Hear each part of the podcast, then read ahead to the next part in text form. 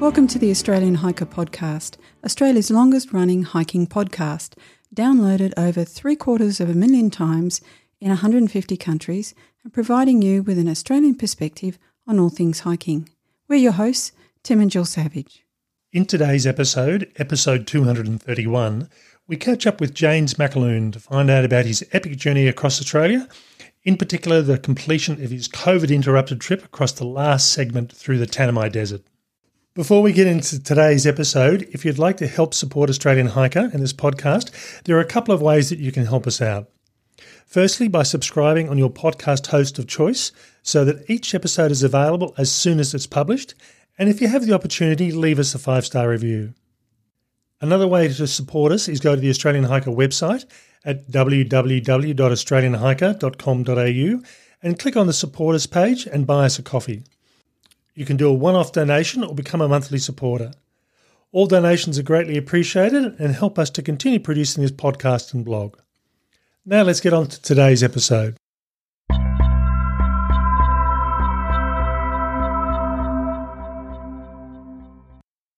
few months ago, I was contacted by adventurer James McAloon as he was just about to set off on the final leg of a unique adventure across Australia.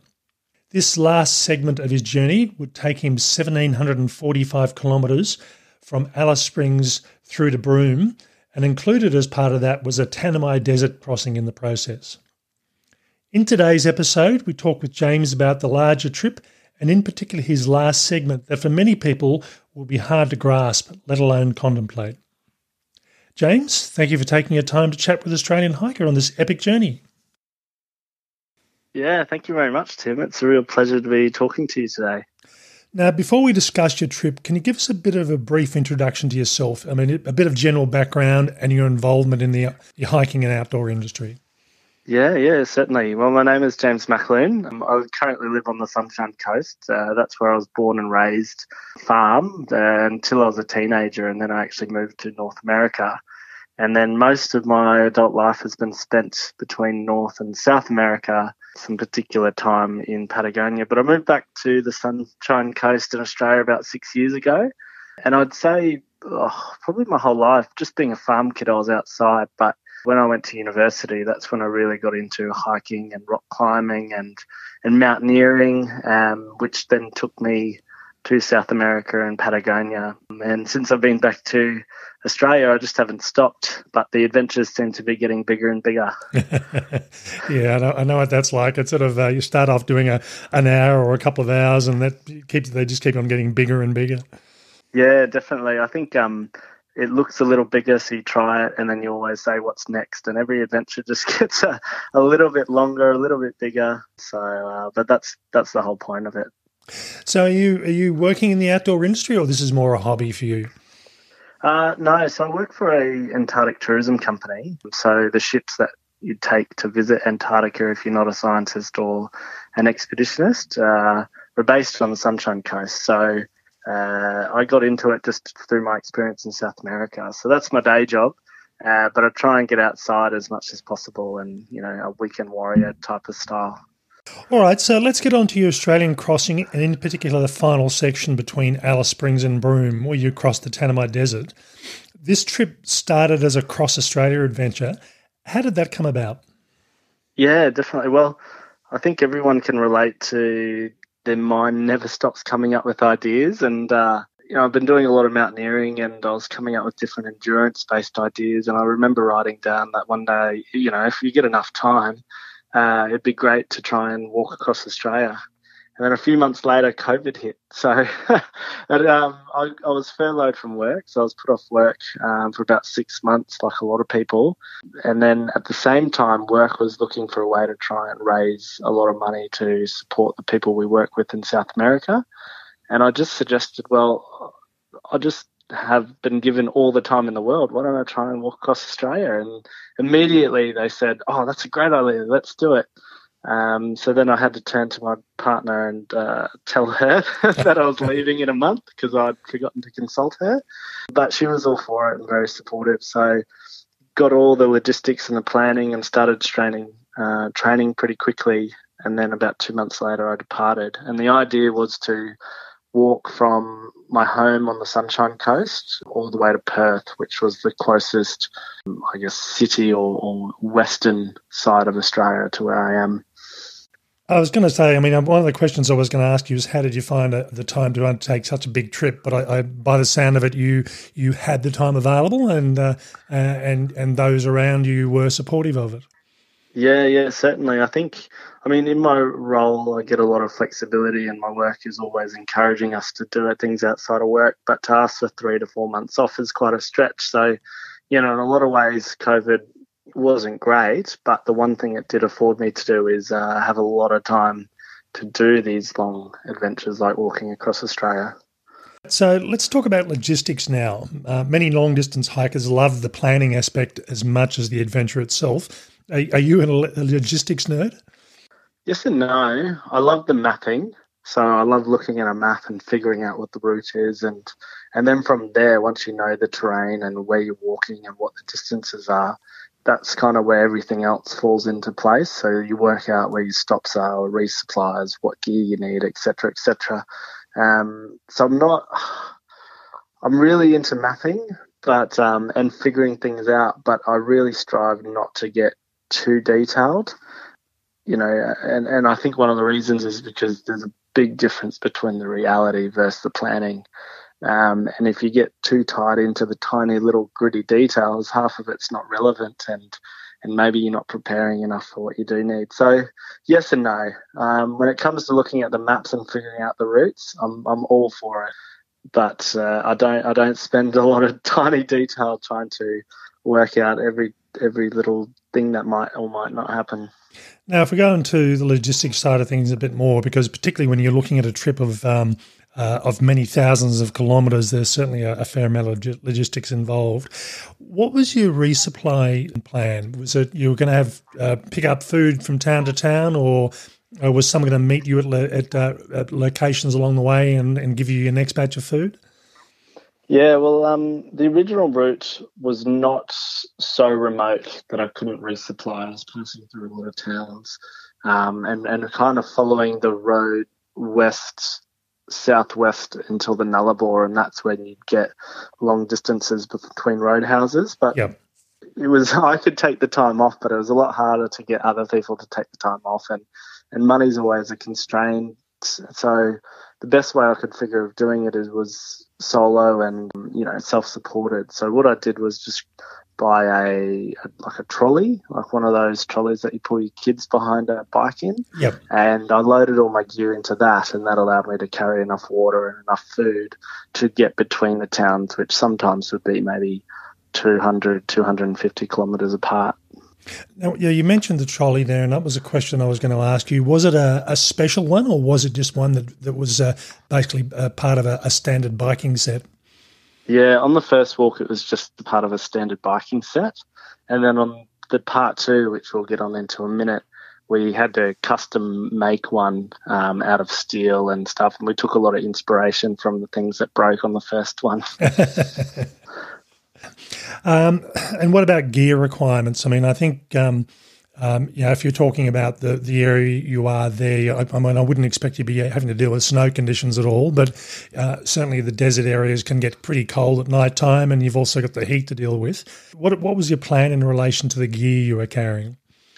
Yeah, well, we wanted to do it in winter because it was the coldest months of the year, and that really helped in terms of the amount of water you needed, avoiding any kind of heat exposure and just issues with being in the outback in summertime. So I left on July first, and I did – the trolley really helps with not needing to be so focused on ultralight materials just because you're not having to carry it on your back. So – we were able to carry a lot of water, enough food. I'd kind of calculate how much food I needed between stops. So the distance between resupply determined how much water and food I'd need. Even though it didn't snow, it did get really cold. There were a lot of days, particularly uh, the first three weeks, where it was below zero in the morning. So, okay. you, yeah, so, you know, you're still tucked into your sleeping bag and you're wearing your big puffer jacket. Um, and then in the morning you have to shake all the ice crystals off the tent and, and break apart the poles because they're frozen. But then during the day, it would get up to fifteen to twenty degrees. So that that was perfect. So you just wear a lot of clothes to start with and then slowly strip down during the day. Um, and my, kind of my method to avoid that, because I was only walking about ten, eleven hours a day on average, I'd just wait till in my sleeping bag till the sun came up. Yeah. And then I'd quickly, that's the coldest part. So I'd quickly get out and, and pack everything up and, and try and get walking as quickly as possible to get warm. And then I would try and find a place to camp as the sun's going down. That way it's all set up and I, I can make my dinner and, and, and do what I need to do, but then, you know, be rugged up and, and ready to go to bed when I needed to. So what you were ta- you were still talking about walking ten to eleven hours a day. What was that based on? Was it more about that's what you're comfortable with, or you were trying to do a certain amount of kilometres per day? Yeah, I, I was trying to do about an average of forty kilometres a day. So the, the ten to eleven hours really just came from my average walking pace. So at the start, because you're going over the Great Dividing Range, it is a lot slower. But when you get quite trail fit and, and you're on these long flat days, you know, you can average about five kilometres an hour. So in the, the second half, I was actually doing nearly fifty kilometres a day just because I was very fit uh, and it was quite flat and I was able to maintain a really strong pace. Um, but I was hoping to achieve forty kilometres a day. I figured that was achievable, and then that was um, you calculate that out to determine how long you think the whole thing will take. Okay. So yeah, and it's a lot easier to repeat when you're walking. You don't have the you don't have the impacting issues that you have with running. And when you're doing really long things, you end up going about as far. So walking for me was a better solution, particularly when you have to do it day after day after day after day. So, um, um, did, you, did you? I was going to say, were you actually physically holding onto the uh, the trolley itself, or did you build a harness system to uh, just pull along as you were walking? Um, I haven't actually told anybody this, but um, on the first day, I had a little bit of a system um, to connect me, and then um, the hill was quite steep, and the trolley pulled me, well, fell, and then I was connected to the trolley and I had a big stack as well. So from then on, I disconnected myself from the trolley, and kind of if it was a steeper hill, I would try and zigzag down just because the sides of the wheels would really break you. And at no point did it get out of hand, but my solution was, well, I'd rather the gear crash than me crash. So if it did get out of hand, then I could just try and direct the trolley, but ultimately ultimately let it go. But fortunately, that didn't happen. Okay. Now, when you're talking about walking across Australia, there's there's Indigenous land and private property as well. Did you need to get permission from either landowners or from Indigenous groups to cross particular areas of land, or did you manage to work your way around those? Um, on the first walk, I didn't. I didn't need to. Um, and also, I, I really only went through one Indigenous community, Kaduga, which was on the border of Queensland and New South Wales. On the second walk, however, uh, it was a lot more prevalent. One, because COVID and Omicron had kind of come through the country again. Yeah. But then, because ultimately we had to divert north to Uluru to finish the first walk. The second walk actually took us through the Tanami Desert to Broome, and that's one of the most remote places in the country, and the only kind of habitations are these Indigenous settlements. So there was a lot more permitting when it came to accessing these places, yeah. Which for us, you know, if you're in a car, you don't need to stop at these places. You can just drive on through and then you don't need permits. But these were our resupply places because there's nowhere else to get water and food. So we were trying really hard through the councils to get the right permits. And, I mean, on the ground, you're in the middle of nowhere, so I suppose you could get away with it, but we just wanted to follow the rules because they're, they're in, in place for a reason, right? These Indigenous people are more exposed to um, these kind of things um, like COVID and, and have less access. But fortunately, the day before we set off, they re- they permitted us to access. They re- released all the restrictions. So we got really, really fortunate there because the process was taking quite a while and we weren't sure if we would get permission in the end, um, but it worked itself out. Now, in relation to weather, you've already talked briefly about the weather. I mean, you know, you, you, you picked the right time of the year in relation to the cooler cooler months, but um, even in the middle of summer, the, the deserts can get pretty cold. Were, did the weather plan, pan out to what you were expecting, uh, or was it a, you know was it a, a bit more extreme in some respects than what you were thinking of? Uh, for the most part, it panned out what I was expecting. Uh, on the first walk, there was a section that didn't. Um, after Broken Hill, I was heading into South Australia, and the first day out of Broken Hill, the, the landscape's like Mars. It looked like it never rained there ever. Um, and I thought I was coming into a real dry desert area. But maybe two days later, we got this freak freezing rain storm. You know, it doesn't rain there very often, let alone in the winter, which is the dry season. Yeah. But for three days straight, it rained nonstop, and it was only zero to five degrees, and oh, it was God. windy. And I would take minus forty over zero to five degrees and raining any day, just because you you just get that cold rain and wind, and it was it was the it was the worst part that I'd been through. But then once I crossed the Flinders and started heading north, it was sunny and warm the whole time. And on the second walk through the Tanami, the weather was exactly as I expected, um, and there weren't really any surprises. So by the sound of it, your, your planning worked out reasonably well. There was nothing that nothing that really threw you for a loop at all, was there? No, we got quite lucky in terms of the – so for the weather, we were lucky. I mean, it turned out as, as we'd planned it, and the weather was quite consistent. Um, but, you know, things happen all the time, and weather's very unpredictable. So I'd say, you know, in some respects we were lucky. In terms of planning, it did work out quite as well as we thought. So what I mean by that is, you know, the, the carts, we did have some flat tires, but we expected a lot more. For in terms of water, we, we nailed that actually. Uh, which was surprising, because there was one section on the Tanami that was three hundred kilometres without a water resupply, and you know, you're judging it based on how much you think you'll need each day. But if it's a hot day, you need more. Um, if it's a really hard day, you might need more. But when we arrived, we had about three litres left, so we, we pretty much nailed that on the head.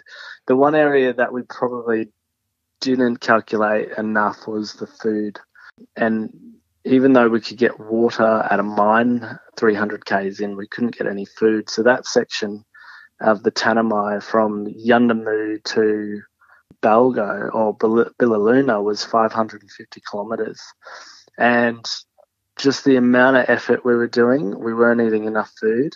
I think we lost quite a lot of weight. Well, I lost quite a lot of weight. My partner that was with me, um, you know, she started to get very irritable and, and show signs, and we weren't sure what was going on. But as soon as we resupplied, we we had about half the distance but the same amount of food. So we were eating twice as much, and immediately we noticed a difference. Yeah. Um, so that was that was the biggest thing. The other thing I think I didn't plan for was shoes. So when you're walking on road, running shoes are actually the best, because they offer the flexibility and, and they're really, really good. But on the Tanami, it allowed sand to get in, and yeah. then that sand caused friction, and I ended up with these just horrendous blisters. So, um, so you know, at the end of the day, you wash it, you clean it, you bust it, you let it air, you bandage it, and overnight it heals a little bit, but then the next day you just smash it again and smash it again. And I think it took about three weeks until they either healed or they hardened up into this solid callus. Yeah, yeah, it's not surprising. No, so, and you kind of just have to grit and bear it, to be honest. You can't you can't just stop, because then you're just sitting around in the desert doing nothing. I must admit, you know, just talking about the weight the weight loss issue, I know for me, if I'm doing hikes of longer distances, uh, for each week I'm hiking, I lose around about three to three and a half kilos of weight a week. And yeah, and that's often, as you say, you, you, there's only you, sometimes you just don't feel like eating, even though you know you're supposed to be. So it's a, yeah, it's a I, hard one. No, exactly, and it's just hard to keep up. Even if we were eating um, as much as we wanted, I don't think we'd keep up with the calories. But because you know you only have a certain amount of weight and amount of um, food that's available, you still have to kind of roughly estimate what you're going to eat each day so that way you don't run out. Yeah. And even still, I've lost eleven kilos across the second walk. So you are working really hard. I mean, fortunately, I had eleven kilos to lose, so I was looking pretty good at the end, but yeah. uh, but it's not the six-week course that I'd recommend. No, no. For the first half of your trip, what were the highlights and the lowlights? The highlight, the main highlight, I would say, is the freedom. I think we can all relate to that. That, but particularly at the time of COVID and and politics, and there was so much stress and noise just surrounding you in the city, to be able to, for a long period of time, get away from the noise. And I particularly don't mind time with myself. So, you know, you don't have any service in the outback. You don't have, you know, you can't catch up on the news or social media. You have a satellite phone or an E P I R B for emergencies, but you can't really use those unless you need them. So I think just getting away from the bubble and getting away from the noise, and And the only people you're interacting with are people that stop along the way or that you meet in communities. And they're some of the nicest people you'll ever meet. So I think the two highlights were the freedom of getting away and getting outside, and the people that I met along the way. Yeah. I think a lot of people think that you need to get away from people, but I found that the people I met out there in the outback, you know, they, they really have this strong sense of community, and they're not afraid to talk to you and put aside what they're doing to help you out. And, and it really kind of puts your faith back in humanity and makes you feel really good about, you know, being Australian or or, or being out there. Um, and you yourself are a bit more vulnerable, so you're open to talking to people and, and engaging with them. And and I don't think you get that as much when you're when you're in the city. So it's it's really something that I cherish. Okay. What about what about the lowlights? What were you know? What uh, what were things that you weren't thrilled about on that first section? On the first walk, I would say bad bit of weather that I talked about before. That um, I was swearing quite a lot during that few days. I, I on the first walk, I also had a lot of cart problems. The wheel broke, and then it was only a cart wheel, so it's hard to get a replacement. And Yeah, the and there were a couple of encounters that uh, you know weren't so pleasant. Uh, I wasn't in any danger. It's just, you know, I think you're hyper aware and of of, of your situation around you. And so yeah. There was one time where, you know, a, a group of wild horses ran up towards me and then stopped in the middle of the road, and they were fighting with each other, but I had to walk around them. You know, it's a it's a little scary. The sun's coming down, so it's not like I, I can stop. I need to get to my campsite. You know, there's another there's another section where, you know, a guy stopped and asked if I wanted a cup of coffee, and, you know, you're always on edge, and, you know, he seemed a little off, but um, but he had a wife with him, and it turns out he was, you know, I think just a little on the spectrum um, and socially awkward, but he was really, really lovely in the end. Um, you know, so you, your senses are a lot more alert and a lot more practical, but, um, yeah, all in all, it was a really good experience. On the second walk, I, I, we didn't have any issues at all, uh, really. It... it And that's what I mean. Like, things can happen. Things do happen sometimes, but I, you know, nothing really went wrong on the second walk. It was really, really nice. Now, like many people doing adventures over the last few years, COVID has a, an impact on all of us, and, a, and, a, and in your case, it was in a much bigger way. So how did COVID impact your journey, and what changes did you have to make to your trip? COVID allowed the journey, so in a lot of ways that was great, but with COVID came a lot of restrictions and ever-changing border closedowns and um, and testing and everything. So it was really just timing and navigating. So on the first walk, in the attempt to get to Perth, I got really lucky that the New South Wales border opened a couple of days before I got there. Um, but they were only allowing the one-way section that went two hundred fifty kilometres out of the way rather than the forty-minute section, not because you weren't allowed to go down there, just because they were trying to manage the border. So I had to kind of skip over the hump and get that forty kays, because there's no way I'm going to walk two hundred fifty kays for no reason. I didn't break the rules or anything, but, uh, yeah, there was that section. But then when I got to South Australia, uh, like a day before I got there, Um, and I had to stop an extra day in Broken Hill to fix a wheel. So then it put me a day behind, which then the day I arrived into South Australia, they required quarantine. So then I had to quarantine for two weeks. And then whilst I was in quarantine, W A closed its borders. So, I'm, you know, I was sitting there devastated thinking my trip is ruined. What am I going to do? You know, do I just walk to the border of W A and then end it? Do I do I try and walk around in circles around South Australia to try and get the Ks in? But both of those didn't really feel like I was achieving what I'd hoped to. But fortunately, the Northern Territory border was open. So then I decided, stuff it, I'll just walk north through the desert and then I'll finish at Uluru. And for me, you know, being one of the symbols of Australia, it felt like a finish line. And it was almost the same amount of kilometres as walking to Perth. So that's what I did. So I pivoted, and when I got to Port Augusta, I turned north and then spent a month walking thirteen hundred k's through the desert. And it really did fin- feel like a finish line when I got there. My boss actually flew out for the end. We celebrated. It's a great time. We celebrated so much so that we missed our flight home. and then, and then, um, but when I got home, that's when it started to feel like I, I haven't finished the walk and I want to want to get to the West Coast.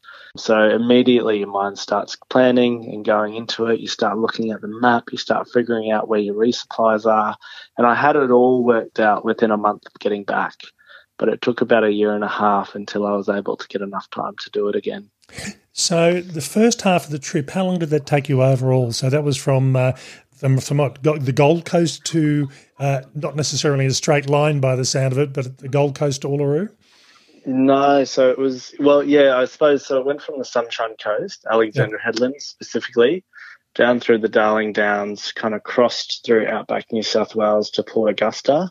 And then from there, I turned north and went all the way to Uluru. Um, and that was about three thousand five hundred kilometres and took, I think it was eighty-four days or eighty-five days of walking because I, fi- I finished at the end of September. So it took about three months. I think my average pace was forty-four k's an hour, uh, forty-four kilometres a day on that one, yeah. That's, that's pretty good. Yeah, yeah. Like I said, like the, the, the part from through South Australia was about fifty k's a day, but then the part, the first half was, you know, maybe thirty-five to forty. So it really evens out once you get fit. Yeah. Okay, so now let's look at the final section of your hike. So Alice Springs to Broome, where you cross the Tanami Desert. Was this section originally part of your planned trip, or was this in response to the impact of COVID? Yeah, so this was directly in response to the impact of having to change my route. So I wanted to start basically where I'd finished and then walk to the coast. And that way, you know, even though it was an extra thousand Ks, then I could say, okay, well, I've walked from one side to the other um, rather than starting at, at a random other place. So, and this time my partner Emma actually wanted to come with me, which, you know, it's always brings to mind, you know, different questions. Um, but she trained, she planned, she she did everything uh, to prepare, and we flew out to Uluru on the second of June this year. Now, this this final section was one thousand seven hundred forty-five kilometres, and it took you around six weeks, averaging forty kilometres a day. Did you see these distances as as a challenge, or did you, did you just have trail legs by that stage?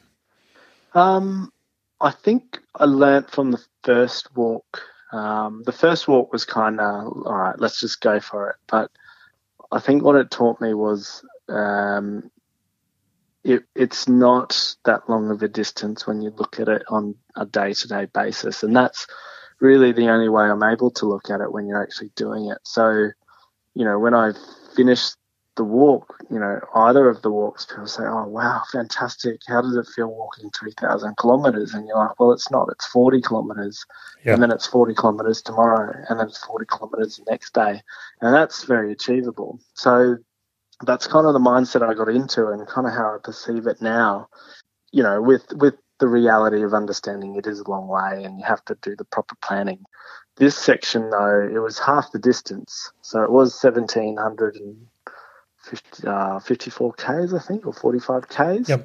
Um, but it was twice as hard and three times as remote. So it's um, is there's a lot of other factors involved that weren't a part of the first walk, just because um, you know the first thousand k's is dirt and sand, um, and it's extremely remote as opposed as opposed to the first walk was all on uh, roads and bitumen for the most part and much shorter distances. Yeah, yeah.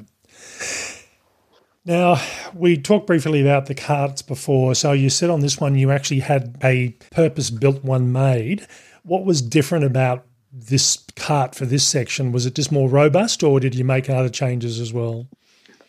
Yes, a bit of both. So my biggest concern was, you know, on the first one, I just bought a trolley or a cart, and it wasn't – the frame wasn't as strong as I'd like, particularly – you know, it could hold the weight, but then it has to hold the weight every single day for three months.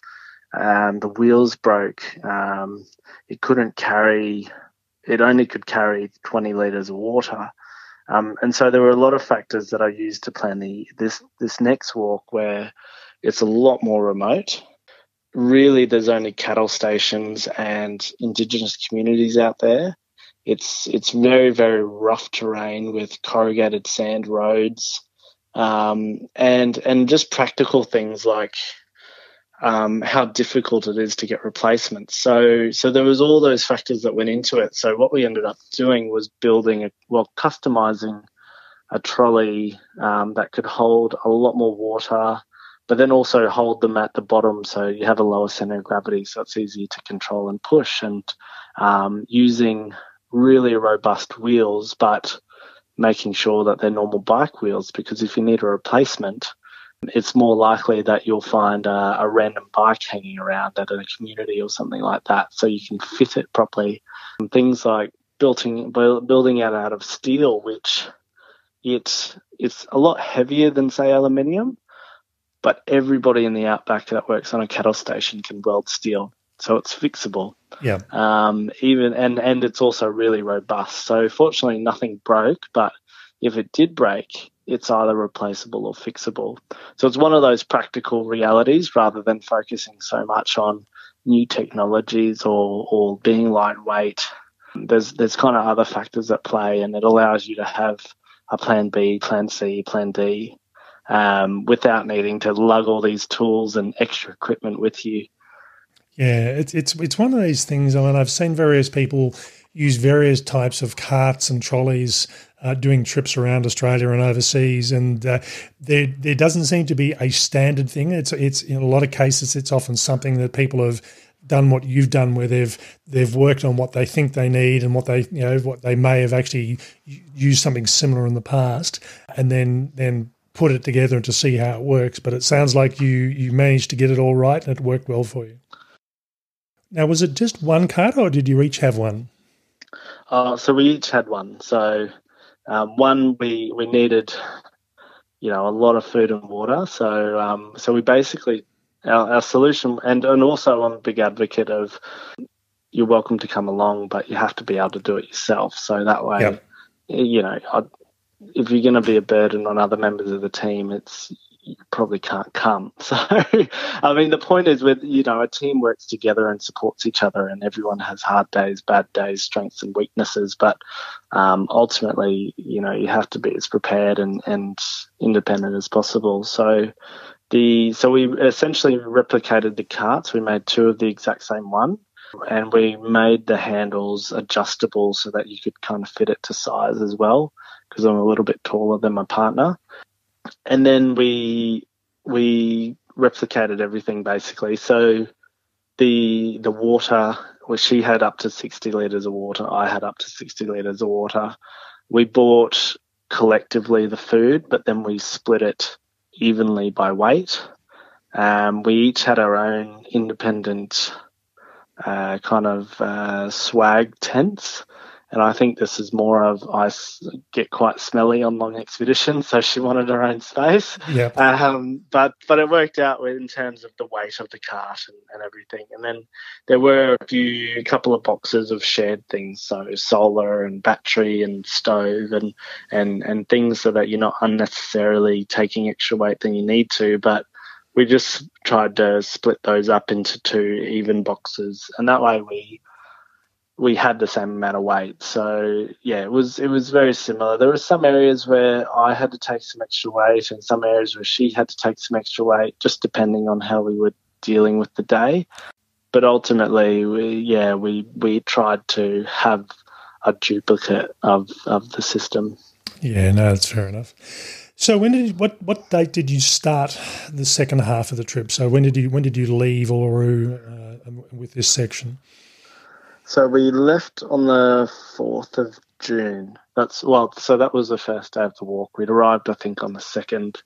Uh, had a day at Uluru and, and a day to p- prepare and set up the trolleys and, and buy food and et cetera. But we actually set off on the fourth of June. Okay, and again, you were planning on roughly the, the forty kilometres per day uh, as, as to, to finish that section off. Yeah, yeah, exactly. So we we because we did I did so well on the first, I knew we could do about forty kilometres a day. So I planned on that as well this time, and the first stop was two hundred kilometers in at a roadhouse, and I figured that was where we would that first five days was where we'd really shock our bodies into the into the journey, because yeah. no matter you know no matter how much you train, you know if you're working full time, there's no way you can prepare for ten hours of walking every single day. So it was going to be a bit of a shock. And then when we got to the first roadhouse, we took a half day rest, um, or half to full day rest, and um, and kind of got any niggles out of the way. So I had shin splints, and so I was able to massage and stretch those out. We were able to do some washing, um, and then and then after that, we, our bodies were quite good actually. They were used to the walk by then, and and we could handle the longer distances and the rest of it without really any kind of issues. How did your How did your partner go? I mean, was she used to you doing those sort of distances, or was it a bit of a shock to her?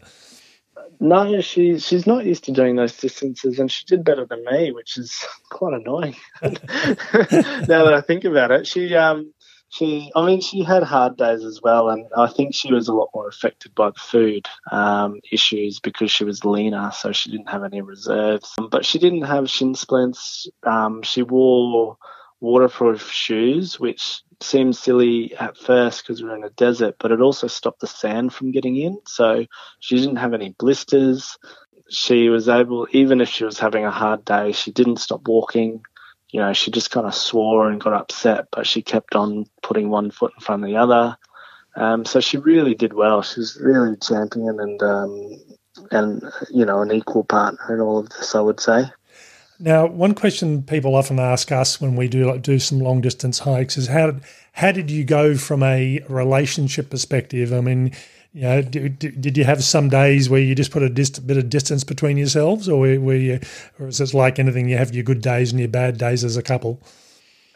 Yeah, a bit of both. I mean, we're quite we're quite even tempered, um, but I definitely think there were days when we'd walk about two hundred meters apart from each other just to you just give each other a bit of space. Like I was uh when she was uh struggling for quite a few days in a row emotionally, I, I didn't know it was the food at the time. We couldn't work out why, and I was just tired of the complaining, um so I got really quite frustrated, and I'd walk you know, two hundred metres ahead of her and then just keep a distance for a while until I collected myself, and then I'd try and be supportive and, and you know, um, push her on. But then there were some days that I was, you know, the grumpy Gus or, or something, and, and, you know, she moved forward or she went back. And uh, but for the most part, we didn't, you know, we didn't get into any arguments really. We didn't explode or, or want to give up. So...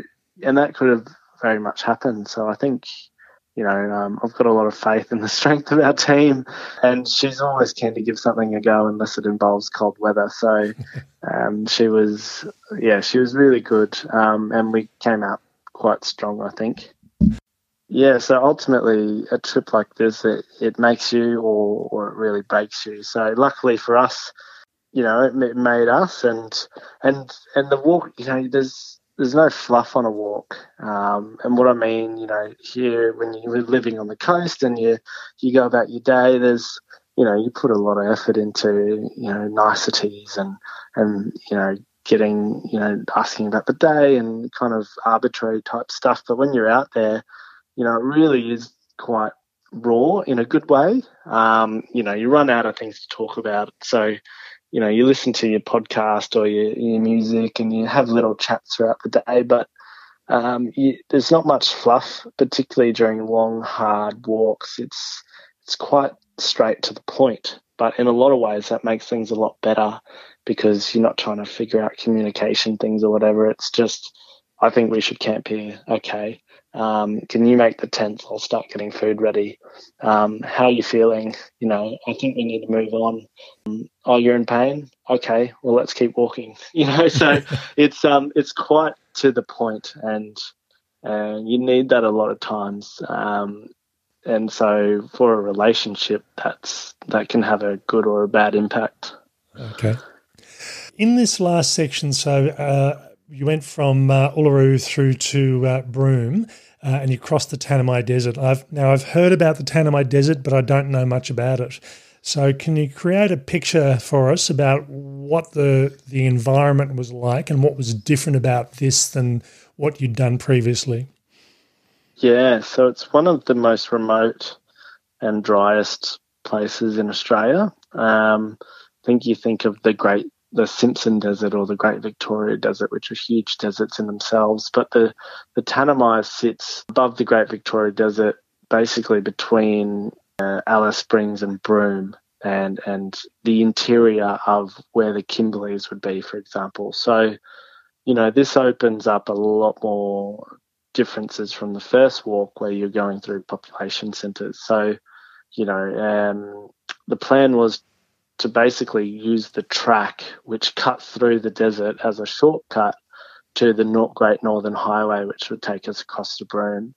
Now, this track over the years, it's become a road, but it's still unsealed. So it's very sandy, it's very corrugated, and there's only four stops along the way. The first stop is at Tillmouth Wells, which is a roadhouse.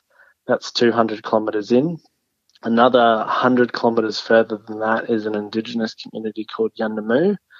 And then from there to the next stop is five hundred fifty kilometres of sandy road, which doesn't get graded very often. And there's a mine that's halfway in there where so a lot of road trains on the first half are going back and forth and they just chew up the road and deteriorate it quite fast. And then after the mine, it gets better, but it also doesn't get graded as much. So you're really just dealing with a cleared track in a lot of places.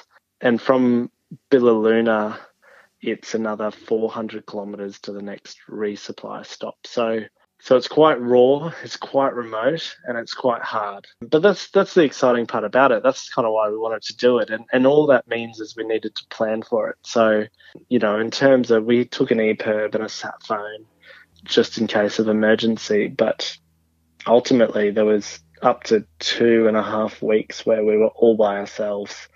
Um, a few people stopped along the way and offered us some oranges or some water, but it was just us and in the middle of nowhere nearly the whole time.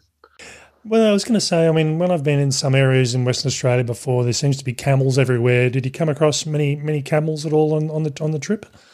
No, we saw lots of tracks and it was we were really hoping to see more wildlife, but I suppose being a desert, there just isn't as much as you'd think. There's, um, you know, we saw lots of birds um, and every day we saw dingo tracks and camel tracks for probably the entire way, but I suppose they were, you know, they might have been quite old or maybe they moved at certain times. So we only saw camels once. We saw dingoes I think three times. We heard them a fair few nights. They would howl back and forth. Yeah. Um, I woke up one night to dingoes trying to steal stuff out of our trolley. So you just had to flash them with the torch and, and yell at them. And if you do that long enough as they're scantering away, then they'll just leave you alone the rest of the night. What about uh, what about snakes? Did you come across many snakes at all? Yeah, yeah, I forgot about those. Um, I probably... So on the first walk, I didn't come across a single snake, and on this walk, we I think there were six snakes that crossed our path. Three of them were really big um, tiger snakes. Um, and then there were three little ones that I didn't really see until I was almost walking on them. Um, we took, yeah, we took a snake kit just in case. Um, but the big snakes, they were either crossing the road way in front of us, or they were sitting right in the middle of the road, just trying to, you know, bake in the sun because they need the warm weather. Um, so in, in both cases, you just give them distance. And either if they're not moving, you just give them a wide berth. But if they're moving, you just let them cross the road. So what were the highlights and the lowlights of this, this second section? The highlights were quite similar, except it was nice to have a companion. So yeah. What I mean by that is uh, on the first walk, I was three months by myself. So it did take a fair bit of adjusting when I got back, and maybe a little bit of noise shock or, or culture shock maybe. But on this walk, I had company, um, you know, someone to talk to, and and also it wasn't much of a shock to get out of um, being in a remote area because I wasn't by myself. You know, the highlights, I think the journey itself is just the highlight. Um, you know, there are, I, I really enjoy the kind of type two fun. And then you just have moments along the way where, you know, you might talk to someone, or, you know, we came across a tree that someone had carved into, but they'd carved in Novak, and that happened to be Emma's um, relative's name. So, you know, it's those cool, tiny little things, you know, lighting a campfire, having millions of stars and lots of uh, shooting stars every night, and the landscape. There's so many highlights. In terms of lowlights, you know, to be honest, there weren't a lot. I think just little things that bother you maybe. You know, the, the Tanami itself was was the highlight. When we got onto the the highway, there was a lot more traffic, which was to be expected, but it also seemed like a lot of people were just too busy trying to get to their destination. Even if they were pulling big caravans to enjoy the great outdoors, they were just, you know, so desperate to get to the next spot. Whereas on the Tanami, everybody had time on their hands, and they were happy to stop and talk to you out of curiosity or see if you needed water. And there wasn't, didn't seem to be as much of a rush, and, and a lot more happiness. So um, I would say if I had to note a low light, it would be, you know, I wish that people would take more time to just enjoy the day rather than rather than trying desperately to, to get to whatever is on their itinerary, um, because it certainly affected us um, and made us, you know, almost disappointed for them in a lot of ways. Now that the trip is over, how have you gone about reintegrating back into normal life again? I mean, you mentioned the first time being three months alone, it was a bit of a bit of a shock. Was it a bit easier on this second half of the trip? Yeah, it was much easier. Um, in fact, we we managed to shave four days off of that forty kays a day. We we did about forty-five kays on average, which gave us about four days extra in Broome. Um, so we're able to really enjoy Broome, and Broome's one of our favourite cities now. It just seems to have everything in such a small area. But um, but yeah, it, it, it was really easy to reintegrate, and I think it was just because we met people along the way and we had company. Um, so that that wasn't too hard. I found I was able to dive straight back into work. I, you know, a, a lot of way it kind of um, balances each other out. So, you know, I, I have quite a stressful job and I'm on a computer all the time, and now my mind's really clear and I'm away from a screen. And so even though it was a really hard physical journey, it gave my mind a break. So then now I'm going back into the office where I'm not using my body, but I'm using my mind. And so I was able to adapt really well, and they really complemented each other. I think my body needed a bit of a rest. And so I've, I've found until recently, it's been very hard to get motivated to go, you know, go for a run or, or go for a swim or do something. And I think it's just that kind of deep exhaustion that when you finish, your body is telling you, no, no, no, you know, take take take a rest. You you do what you need to to heal. So you just you lose a bit of motivation, and it takes a while to get back to wanting to be active. Now, what would you say to those keen long distance hikers considering doing such a big trip? My best advice, I would say, is you know, it's it's not a thousand kilometers, you know, it's twenty kilometers, you know, and then it's twenty kilometers tomorrow, it's twenty kilometers tomorrow. So don't let the scale of your project um, overwhelm you, because the reality, the day by day, is not the not the overarching uh, distance or difficulty. So if if it's the scale of the project that's overwhelming you, just just the reality of breaking it down by day by day really can help. Um, and and I think this was a hard thing that I had to learn, uh, but now that I've learnt it, is just it really comes down to deciding to do it. You know, it's really easy to find excuses, but you can go away for three months, you come back and you realise that nothing's changed. So, you know, there's, um, you know, you still have the same friends, you you might have the same job, it doesn't ruin your life back at home. So all of those reasons why you're telling yourself not to, uh, they're really just getting in the way.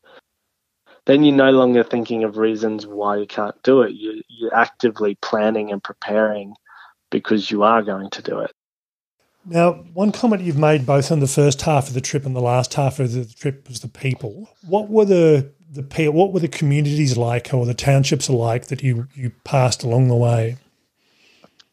Yeah, well, the the second walk, the one through the Tanami, was I think where we were really exposed to remote communities, and it was amazing. It was wonderful, and it was so different from, I think, what we experience in the cities um, and what we're exposed to. So those communities out there, for example, they're so isolated that they all speak their own language still. They they speak English, and they have access to the internet, and and um, there's a lot of programs going on now where they've got access to healthcare and stuff like that, but they are still very remote. So one of the th- things that that's done is they've been able to maintain their culture and their and their language, and so you get this really raw experience that you can't experience anywhere else. And and I think being a walker, you know, you pay attention a little bit more, and you have to immerse yourself in there. But you also seem to get a lot more respect and um, openness from community members, just because, you know, you are walking, and one that's a bit weird and a bit impressive, but I think that holds a, a bit of cultural respect as well. So, you know, it was some of the happiest moments and happiest people we met, you know, and it was quite a, a stark contrast between the old and the new in terms of, you know, these very remote communities that still in a lot of ways live according to their own lifestyle. But then, you know, they were asked to take selfies on their on their Huawei smartphones. So, it, you know, or, or, or, or we would um, buy big bottles of water and, and fill up our own containers. But then they would ask if they could have those bottles of water. And you think, oh, it's just a bottle of water. But you know, they don't have the sixty dollars to spend in order to get the bottles. So yeah. So there was a little bit of exchange going on, and they'd walk with us for a few Ks, and there were a couple of moments where uh, we got to meet some elders. So we we got to meet the elders of Balgo, which is one of the remote, most remote communities in the entire country. Um, and they were just on their way to watch a footy match, you know. So it was this stuck. But then they stopped the car, and we we stood in the middle of the road for an hour talking because there's no one else coming. So it was this really kind of pure experience that I think we're lucky to get, because it's not something that really anyone else gets um, access to or, or really knows about. Okay, now one final question. What's your next great adventure? Everyone always asks me or asks this after someone's done a big trip, um, but I've actually got an answer this time, um, and that answer is Antarctica. So I'm currently in the process with uh, with an expedition partner of mine, and we're planning an expedition to go from the sea or the coastline of Antarctica to the top of the tallest peak, Mount Vincent, yep. which is about twelve hundred kilometres. Um, In, and we're going to do that in November next year. So we've called it Sea to Summit Antarctica, and this will be our kind of most ambitious project yet. Oh, that'll be. That sounds that sounds like a great trip. Okay, so we've been talking with James McAloon about his trek across Australia and in particular about his Tanami Desert crossing. James, thanks for taking your time to talk to us. Yeah, thanks so much, Tim. It was a real pleasure.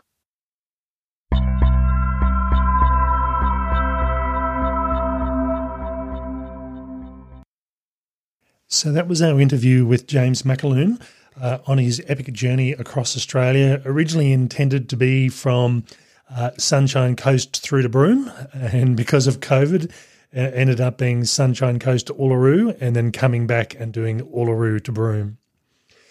I think for me, I mean, I've always got a trip of this sort of magnitude in mind at some stage in the future. I don't, I don't know when. Uh, so I find it's always interesting to to hear people that go through and do these things. And I think from my perspective, you know, it's it's it's something that very few people will ever attempt or try and do. Uh, but I, even if you don't do it, it's always good to hear about. So talking to James, you know, it it was certainly a logistical issue. And, and I think him saying that they are averaging uh, on both segments of the trip, roughly forty to forty-four kilometres per day, uh, is pretty impressive. That's a lot of kilometres, isn't it? It is. And you know, and as you said, you're not carrying a pack on your back, but you are pushing a trolley. Uh, and you know, as long as the trolley's balanced uh, and as long as it's uh, doing what it's supposed to be, you know, as the, if the conditions are good, you know, it shouldn't be too bad. But even having said that, it is still a lot of distance day in, day out to go through and do. One comment I would make here before we go too much further, the timing worked out really well. James contacted me uh, certainly earlier this year, just before he was starting his trip from Alice Springs to Broome, uh, and I, we agreed to sort of touch base once he'd actually gone through and finished the trip. Uh, but it just so happened that if you get the Great Walks magazine, uh, he's write up an article, uh, and again, as we record this episode, it's September two thousand twenty-two, the current version of that magazine has a, an article on his second half of his trip from uh, Uluru through Tanami Desert to Broome. Yeah, and it adds a n- nice dimension to uh, what he told us uh, through the podcast. Yeah, so we do have some photos in the show notes of this podcast on the Australian Hiker website, but certainly if you are a, a fan of Great Walks magazine, it's worthwhile having a look at that and getting a, a bit more of a, a picture detail uh, about what the trip was like. I think from my perspective, one of the things that really interested me, I I am a, a, a an information nerd. I do like the, the planning side of things just as much as the walking itself. Uh, and can quite happily sit there for many months doing the planning as- aspect of it, although James said that wasn't really his thing. Uh, but I think you know, it's it's interesting to see the logistical side of this, the carts that he was using, the gear that he was carrying, having to factor in water, uh, working out where, where the route was going to be. If you're into planning, I don't think you can do too much better than doing no, doing a, a, a trip of this sort of magnitude. That's it's it's epic, isn't it? I mean, there's just everything that you need you can't rely on.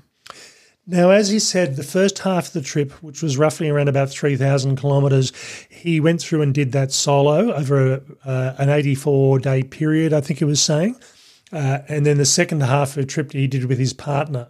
Uh, and that would make for two very different sort of trips. Uh, you know, a lot of people don't cope well with being by yourself for that length of time. And even even though the first half of his trip was through a bit more populated area of the country, you do end up spending a lot of time alone.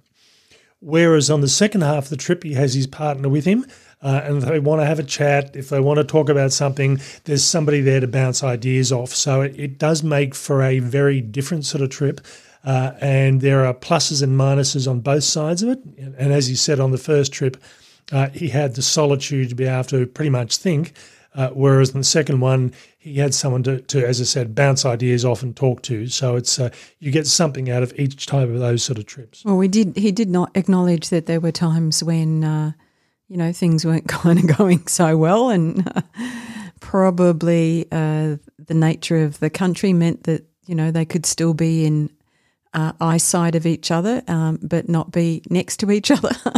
Yeah, and I, th- I think, you know, it, it doesn't matter how well you get on. I mean, Jill and I do the same thing when we do our, our hikes. Our rule is we keep visual contact of, with each other, and that might mean two or three hundred metres or four hundred metres, depending on what the... If it's the, open. If it's open. But, you know, if it means that we're there to help out if, if we need to, uh, but it also gives us a bit of space, because it doesn't matter how well we get on with each other. It's nice to have a bit of space and to get get inside your own head from time to time. Now, on the second half of the trip from Uluru through to Broome through the Tanami Desert, he was saying that it was it was actually a very much a different sort of trip, because uh, he said this was probably some of the most remote uh, communities in Australia. Almost without exception, one of the themes that came through this interview was the people. Uh, he said, you know, until he got onto the highway in Western Australia and, and into the very last leg of the trip, he said people would just stop and have a chat. They they they were willing to help out. They were willing to offer water or a coffee. Uh, and you know, and, and he, as he said, leaving one of the indigenous communities in Western Australia through the Tanami Desert, uh, they were heading off to a football game, uh, and they just pulled over the car and they just stopped in the middle of the road and had a talk for an hour. Uh, you know, nowhere else, I think, you know, if you, you're travelling through Uh, more built up and more mainstream Australia, that sort of thing just doesn't happen. So I think it's it's good opportunity to talk to people, to really get engaged with people uh, that you're not likely to do in a lot of other parts of, of this country, or for that matter, a lot of parts of this world. Yeah, and it's such a great opportunity to really get to understand uh, how others are living and the challenges that they have and the and the joys that they have. So from my perspective, as I said, I found this quite interesting. Uh, I've, I've, you know, it's it's the sort of thing that you're not bushwalking as such, although you are walking through bush, but there's also a lot of open ground as well.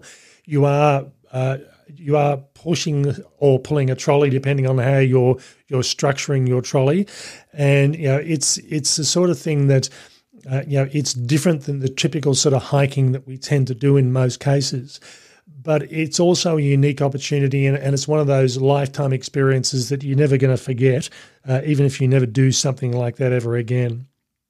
One of the questions I always tend to ask people, depending on the interviews, is what's the next big adventure? And and, and as James said, he hadn't had an answer for that previously, uh, but he is in the process of planning what he's calling Sea to Summit Antarctica, Uh, and going from the ocean through to the peak of the highest mountain in, in Antarctica, uh, and that's in the planning stages at the moment. So that will certainly be a very interesting trip, and we will certainly keep in touch with James uh, as that progresses and goes ahead.